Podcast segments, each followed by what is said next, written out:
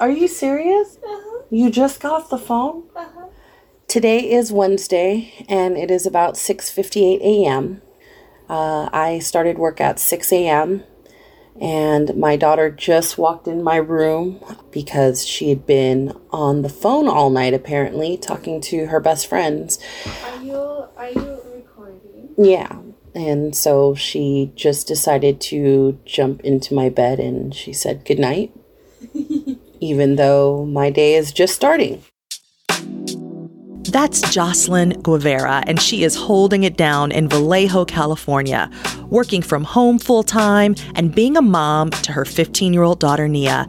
And she's doing all of this by herself, while also trying to help Nia work out her own disappointments about COVID 19. Here's Nia. It's just not really the year.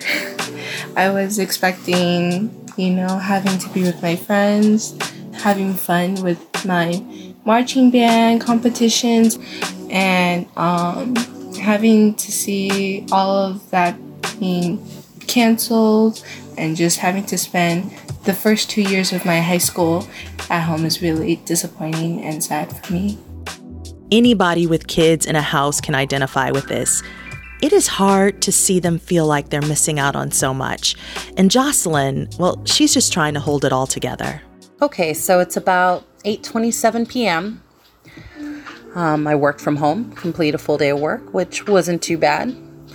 Um, and we had dinner, and so that was good. And I'd say that is pretty much at most what we can both accomplish on any given day in COVID learning a lot more about myself as a single parent and as a person through this pandemic. I think this is a sign for all of us that maybe we just need to slow down and take a deep breath and rethink what's important to us. Slow down, yes. But as we head into a new school year and many more months of lockdown, me and a whole lot of parents are asking, to what end? I'm Tanya Mosley, and that's the topic we're taking on on this episode of Truth Be Told. Dear Truth Be Told. Dear Truth Be Told. Dear Truth Be Told. Dear Truth Be Told. I really need your help. I need your help. I need your help.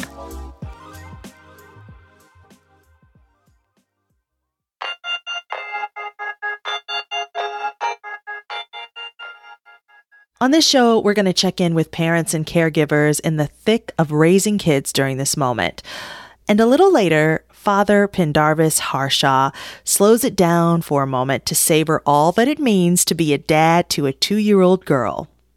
Well, right now, let's check in with our wise ones this week to help answer some of your questions about raising kids during this moment. Nancy Redd is the author of several books, including Bedtime Bonnet and the mother of two children, a six and a nine year old. And New York Times opinion writer and prolific tweeter, Wajahat Ali, has a house full of kids a six year old, a four year old, and an eight month old. Nancy and Wajahat, welcome to Truth Be Told. Hey. Yay! Hello. I'm going to start with you, Nancy. How how are you holding up right now? I'm doing great. I mean, I have just given in. I have accepted the truth that this is our reality. Mm-hmm. And I'm also fortunate to have two older children who this is not their first rodeo with homeschool. I homeschooled my son last year. So Mm. this is kind of just deja vu. And I feel that it's my responsibility to help others accept this new normal and get through with their sanity intact. Mm. Wajahat, how are you doing? Sanity intact. I mean, I think that's what we're all trying to achieve. Yeah, I, uh, we have three wildlings. Ibrahim was about to turn six, Nuseba, who just turned four, and an eight month old Khadija. Yeah, we're doing well because the pandemic compared to our last year is very chill. Because last year we had to endure our Nuseba stage four cancer and liver transplant. And so, in a really strange way, last year was amazing preparation for the coronavirus. And my kids are perfectly fine. They never want to leave the home. They're like, we're great. Like they don't miss anything. Khadija, uh, Khadija's eight months old. She hasn't even like seen humans. Like she sees a human being. She's like, what's that? Yeah. She's like, Except for you "Well, guys." who are Yeah. people? What's happening? You said on Twitter, though, that your wife was like, well, 2020 is going to be normal after this year. And then we're here. Our daughter was declared cancer free, knock on wood, in January. You know, my wife and I, several times a day, uh, we, we pause and we go, wow, she's alive. That's all that matters. A pandemic, a crisis, trauma really kind of forces you, I think. I think forces all of us to really focus on what's important. And oftentimes the irony is what's so important in life is what's taken for granted. And and unfortunately takes a moment of pain for us to really hold on tight to something that we should have really invested time in. And oftentimes that's relationships. So that's what we're doing. We're leaning into our family, our kids, and we're making the most of it and being crazy during the time because we have three kids during a pandemic. See, that's what I'm saying. So, this is a space, Waj and Nancy. We can acknowledge that, yes, it has been a truly a blessing that we're all healthy and we're all together. But we can also acknowledge that it has been crazy to live in a house for the last few months where all you're seeing is each other and your kids are going crazy. I mean, Nancy, you've got older kids, but but tell me what are some surprises in the thick of all of this that maybe you've discovered about yourself or your kids or your spouse? when this all started to go down, I realized that I was very fortunate to be married to a rock. My mm. husband is the most emotionally sound human being I've ever met. And from the beginning of our relationship and the beginning of our parenthood, he's always been like very insistent that we basically treat each day and each interaction with the best of intentions. And again, it doesn't always work Mm. that way, right? But he always says how you treat other people is how you treat yourself. I try to look at things as every interaction I have in this household is like I'm on a first date. I am putting my best Mm. foot forward. I am being the best person I can to hopefully get that back reciprocally. and it's a lot. It's a lot of effort at first because it's like a first date. You know, you, you're biting your tongue. You're thinking about how that would be received. But in the long run, it's amazing how kids uh, they just mirror you. And so we don't have a lot of that whining and complaining because I don't I don't bring it to the table. And I Mm. think one of the Mm. hard things in this time is realizing how much of this is on us. We are the grown-ups, and that is horrible because a lot of us, like like you, I, I have not completely grown up yet.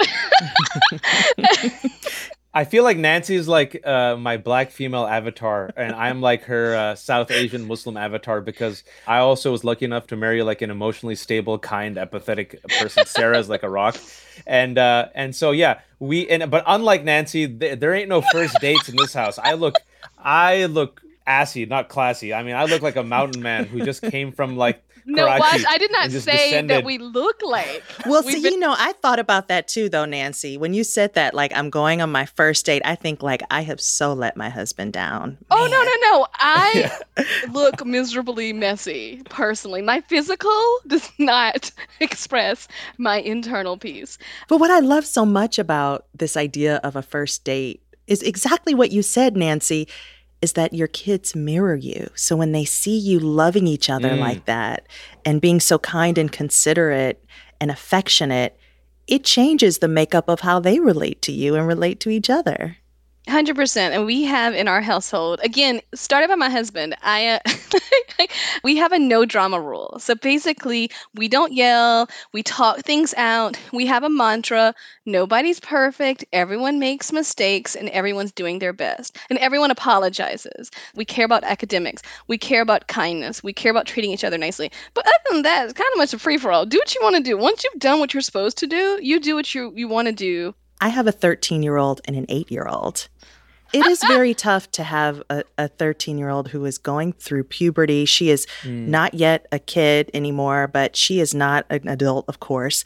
And like this would be the time where she'd be exploring, you know, and, and coming Tough. into her identity. You remember when you were 13, I would actually take the bus myself. I'd go to the record store. I'd do all these things, you know, and she's stuck with us and she hates it. The entire goal of a teenager is to to test the boundaries and the boundaries are literally the four walls of your house ugh, hmm hmm and, and to get away from your parents. Are you kidding me? Uh, I mean, that's why you go to school. That's why you talk to your friends. I, I feel like Nancy is on a Slack channel with my wife uh, because I'm really disturbed listening to her because it's like just like kind of our household. Also, our kids are really sweet and kind. We tell them everything. We talk to them about everything. Very transparent. Uh, we have a few rules, but other than that, it is free for all. Uh, my children are jinn. They don't sleep, but they've never been able to sleep, so they stay up really late.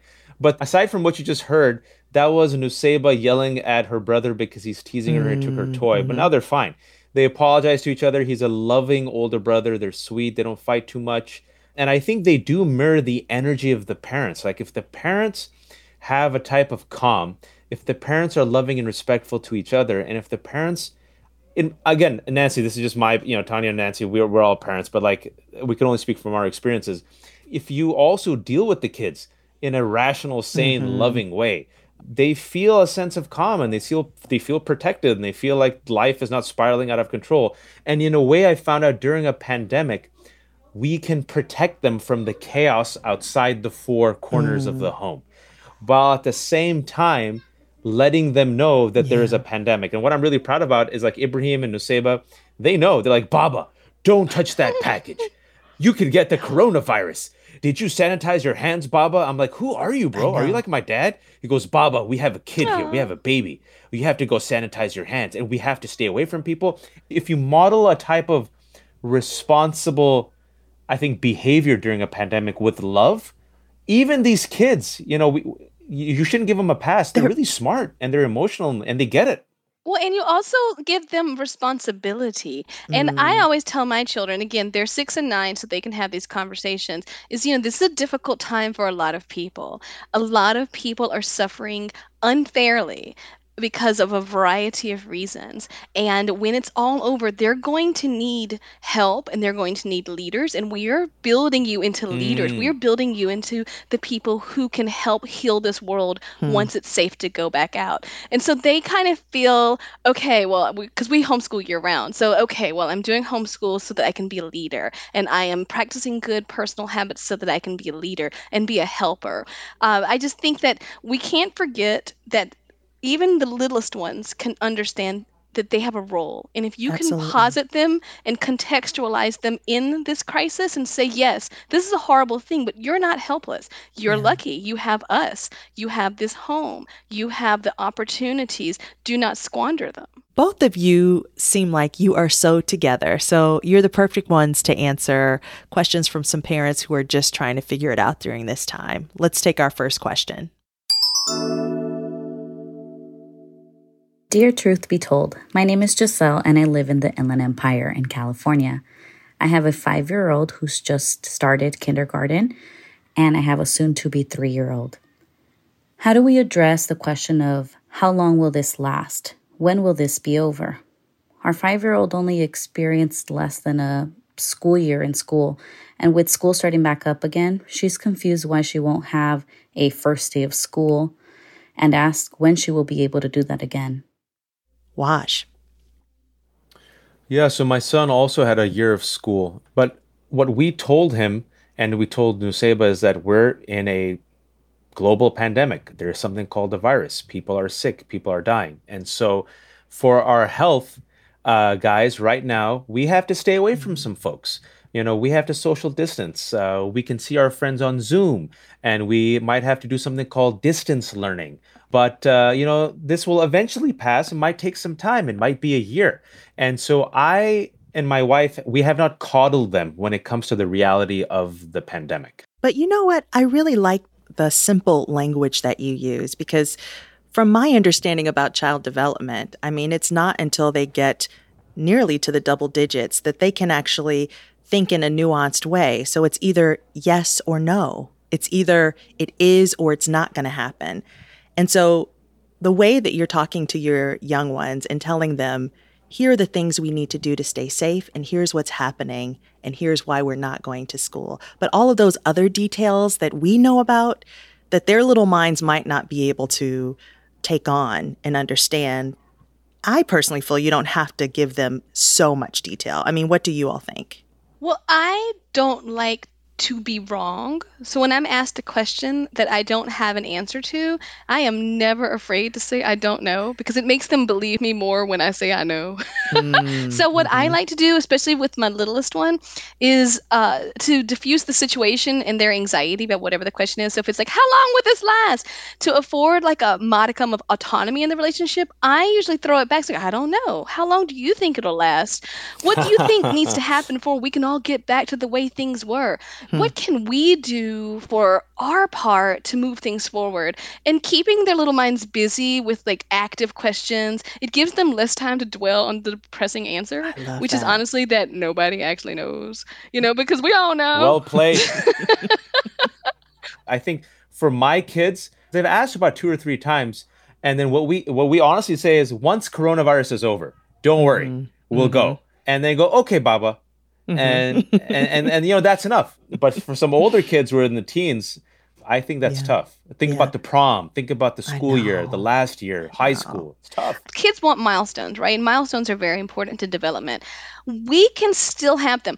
We don't have to put a judgment on if they're better or worse. In the same mm. way that, um, you know, when we were growing up, all of us probably on this call, getting our driver's license was a big deal. That's not as much of a thing for kids anymore. We mm-hmm. can create milestones that have meaning to these children in this unique time without saying, well, it would be better if it was in person. So, for example, this listener is concerned about the first day of school you can still have a first day of school. Buy some balloons over the internet, blow them up, and place them at the computer. Like my daughter, for her birthday, threw herself a dance birthday party with party mm. favors and everything. Mm-hmm. It was for the Great. four of us, Great. right? Yep. But, you know, I made a little video. Like we did a whole thing. And if you act like it's the best thing ever, even if you're faking it till you make it, and if you don't make excuses or apologize for something that you had no control over, like COVID, you might find your kids will be more satisfied. And can I just piggyback off that because our daughter Nuseba's mm. birthday was two weeks ago, and we did the same thing. You improvise, right? It's like if you if you grow up poor, if you grow up the children of immigrants, you stretch a dollar, one dollar into 20 because mm-hmm. you have to, and it's it's the, it's the type of love you bring into it. It's it's it's how creative you are. Uh, that's the memory that sticks. And for my daughter, she wanted a My Little Pony yeah. party, and she told me she says, "Okay, Baba, I'm gonna go to sleep, and then when I wake up." You in the middle of the night are gonna cover everything with My Little Pony stuff, and then I'm gonna wake up and I'm gonna be surprised. Yo. And, and I'm like, word? I'm like, yo, this is happening. Okay.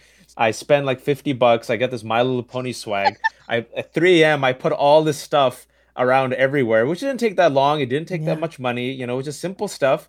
And then she wake she wakes up, she sees the balloons and the banners. We got someone to make cupcakes that they left outside mm-hmm. on the mm-hmm. door, and they had My Little Pony cupcakes, and voila, it was a party, and she was ecstatic. I love that so much. And not everyone listening has a partner like we do who's super supportive. Absolutely. I, my mom was a single mom. My dad died when I was four. And she always has instilled in me this one bit of information because I didn't even realize that there were all these um, stigmas associated with single parenthood because mm. she did such a great job in our household. And mm-hmm. she said that the, the best advice she could give me is always listen to your children because they will tell you what they need.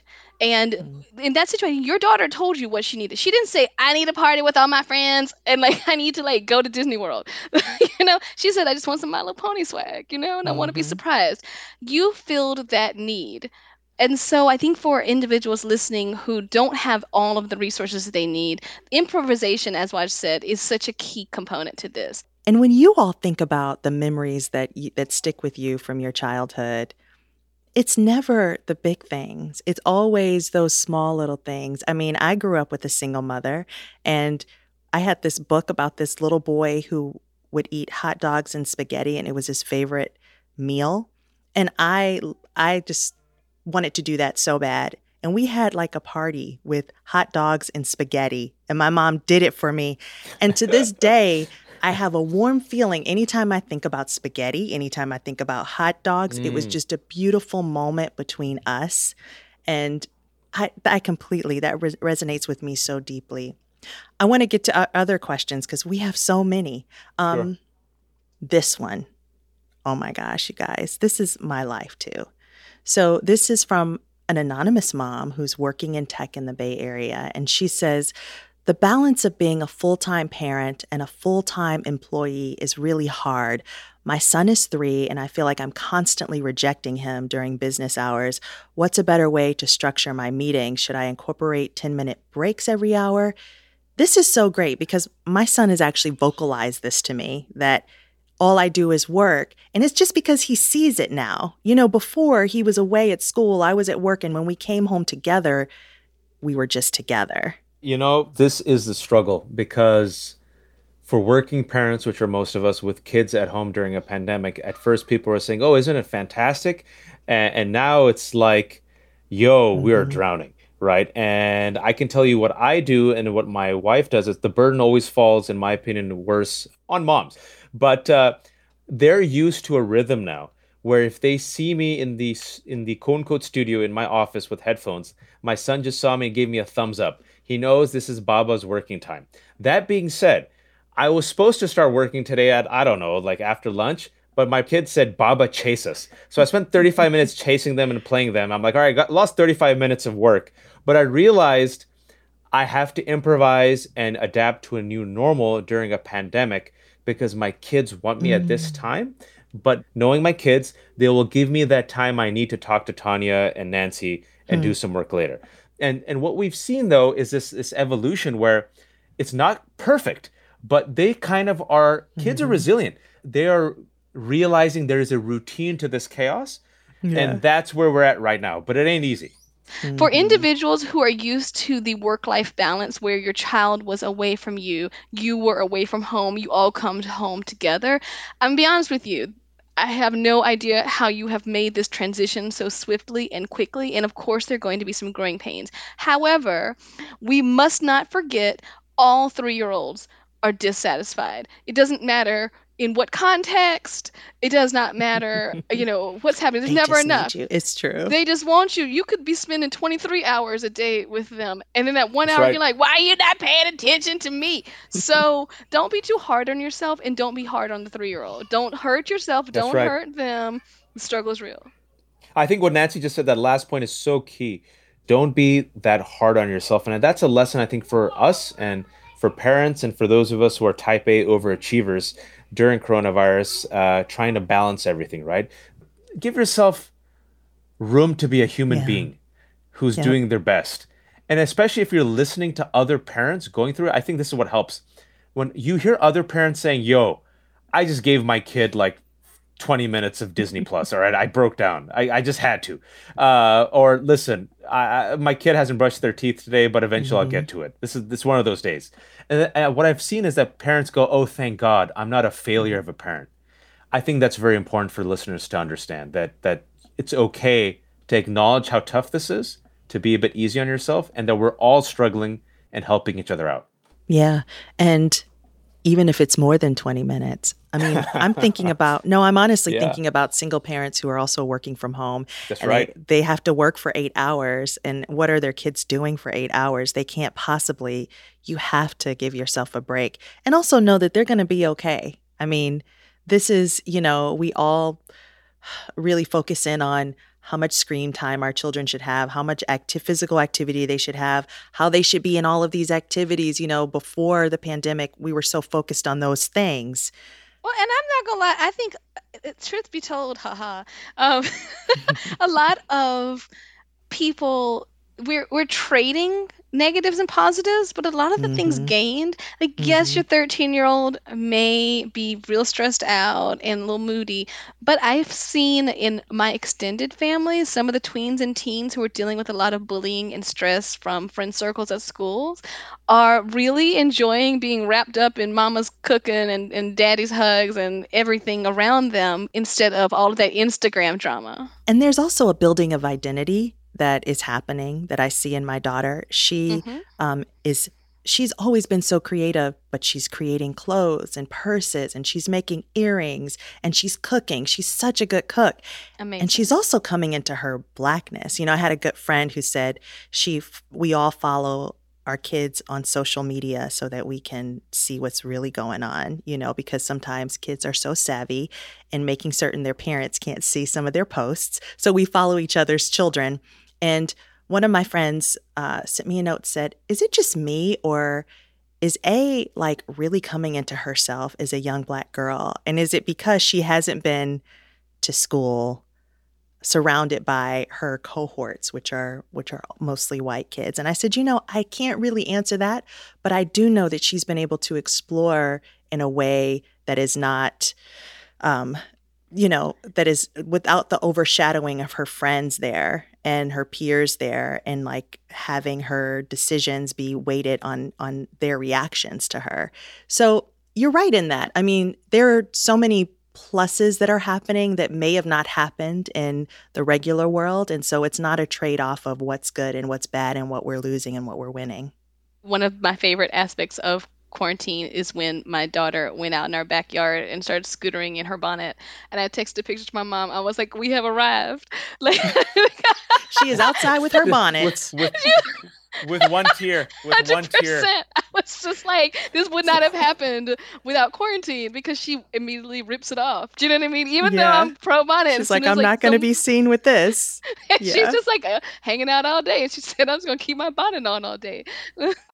Let's take our next question from Juan.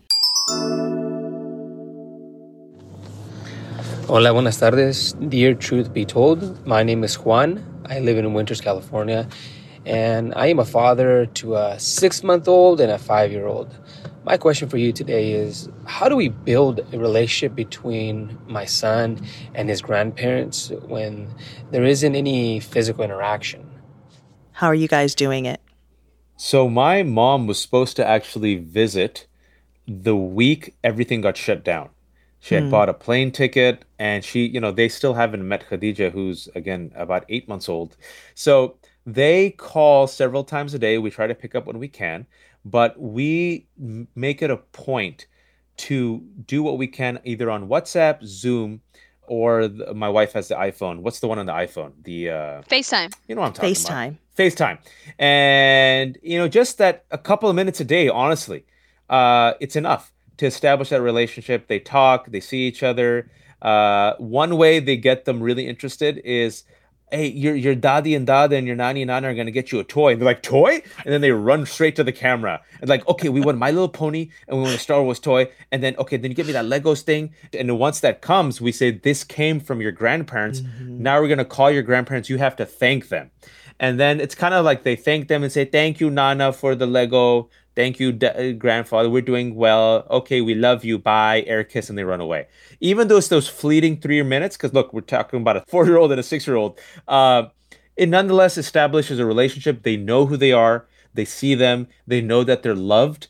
And also, we say, inshallah, once coronavirus is over, they're going to visit and hug you. And they go, okay. And, you know, it's not perfect, but it keeps the connection alive and it keeps the connection tangible. I would say I love that Waj, and and your kids are younger, and that's how we started too. And then we build up. Okay, now let's think of some questions we can ask Aji and Dada and Grandma and Uncle Sammy. Uh, so like, mm. so then it's ten, then it went from hello, I love you to hello, I love you. How was your day? My day was good. and now they're having full fledged conversations and understanding. Grandparents are great if you are fortunate to still have them uh, as right. a mm. calm patient teaching tool because they just they don't care what the kid is doing they're just excited to see them but you know one other thing that we've been doing that's been really sweet is since my daughter loves to cook and bake my my grandmother is the best baker I know. And so she's 94 now and she can no longer bake, but she's super into it. So we will have FaceTime and she just wants to see what my daughter is doing and asking. And so they're just having a conversation while my daughter is baking. And it's just a wonderful way for them to connect over an activity. I mean, this is where technology is just wonderful. It's, it's a connection of uh, generations, but yeah. it's also a passing down, mm-hmm. uh, uh, like a heritage, right? And so, what you just said reminded me of how I started learning how to cook a few months ago. It was literally me FaceTiming my mom and dad, and my mom was like, "Okay, let me see it. Let me see what you're doing." Yeah. And I could tell it was like a bonding experience between us because she took joy in the fact that I was taking her recipes and learning from her. You know, it's it just like these small things because mm-hmm. I'm an only child. I can't see my parents yeah. uh, who are about to visit, and and I grew up with my grandmother and my grandfather. Mm-hmm, I had a mm-hmm, very old school. But I miss my grandmother. Like I, I, I was, I was the one who took her in the grave. I was the one who buried her. I was the last one in, last one out. And so to have these small traditions that you guys are talking about and to have these small specific tangible acts that we don't necessarily value that end up being so valuable as we move on in life right? A- as our kids inshallah grow up they'll remember these days that during quarantine my parents took the time to do these small little things to give us a sense of normalcy and to connect us to our grandparents. And i hope i hope they they not only become better people as a result but they'll remember our love for them and the fact that we tried. You guys are so great. I want to ask you your parting words of advice hmm. for other parents out there. Be kind to yourself. Be kind to those in your circle. Be kind to the world. I, that sounds super cheesy, but so much of the conundrum we're in is because people have stopped being kind. I agree with what Nancy said, and for those of you who thinks it, think it's cheesy, I'll end on my daughter. The only reason she's alive, in addition to healthcare and medicine and prayers, is because of people's kindness. Over 500 people, mostly strangers, stepped up to be a liver donor for Nusayba. Hmm. And she got an anonymous donor, and now we know the man, Sean Zahir, who gave a piece of his liver so a girl could survive. And I'm very opinionated. You guys can see my tweets and my posts and my articles, but I even had people who told me literally, I hate everything you tweet, I hate all your politics, but I'm praying for your little girl. So hmm. don't underestimate the power of kindness. Hmm. But as a parent, be kind to yourself, be kind to your family, be kind to each other. And then the final thing I'll, I'll say is let go of control. There's only so much you can control in life. And um, there's a famous saying in Islam tie your camel and then leave it to God. We, there's only so much we can do, and then you have to just let go. Let go and have faith. Wajahat Ali and Nancy Redd. Thank you guys so much. This was such a great conversation. I'm I'm about to go on some dates in my own house with my kids and my husband. That's New York Times opinion writer Wajahat Ali and author of the children's book Bedtime Bonnet, Nancy Redd. As you heard Waj and Nancy say, parenting during COVID 19 is a lot, but it's also a time to lean in and learn more about your family. That's what single dad and Rightnowish host Pendarvis Harshaw is doing, and he says he's learning a lot from his two year old. I tried being a good teacher. I had structure and everything. Breakfast in Sesame Street while I send emails. 10:30 a.m. was recess, which meant a walk to a nearby patch of grass to play soccer or frisbee. 2:30 p.m. is nap time, or at least just go to your room and close your eyes and be quiet for an hour. Please. Time. And then a book before bedtime, ideally around 8 p.m. Problem was, my structure wasn't made of steel. More like bamboo. Between Zoom meetings, one day, we built a whole tent. We've become regulars at dance parties that happen in club living room, and those events last way beyond bedtime. The other day, I laid my daughter down for a 2:30 p.m. break and went to my closet for an interview for a Rightnowish podcast episode about father-daughter relationships. I walked away from the Zoom call to realize that my daughter had gone number two in the potty, properly wiped, washed her hands, and was jumping on my bed. I mean, she didn't flush the toilet, but I was impressed nonetheless. She's taught me that she's capable of learning fast. I told her that we couldn't go on our weekly library trips anymore because there's a virus out in the world making people sick. She took it as somebody sick in the world. And that's what we've been saying for the past four months. And it's that simple for her. For me, it's much more complex. But I've been trying to take notes and process it all. The greatest parent to parent lesson has come from my sister, who recently married a man who has kids of his own. His youngest is a six year old with special needs. My sister realized quickly that she couldn't recreate the classroom setting and the take home assignments weren't working. But she found guidance in simply teaching what she knows arts, gardening, language, and all the other skills she's acquired through simply living. So, that's what I've done. During trips for groceries, my daughter and I spell out the items we put in the grocery cart. I'm not that good at math, but I can cook my ass off, so we practice numbers in the kitchen. I'm not good at doing hair, at all. So, bless her amazing mother, Tanir, for teaching me the importance of head wraps and hair bows.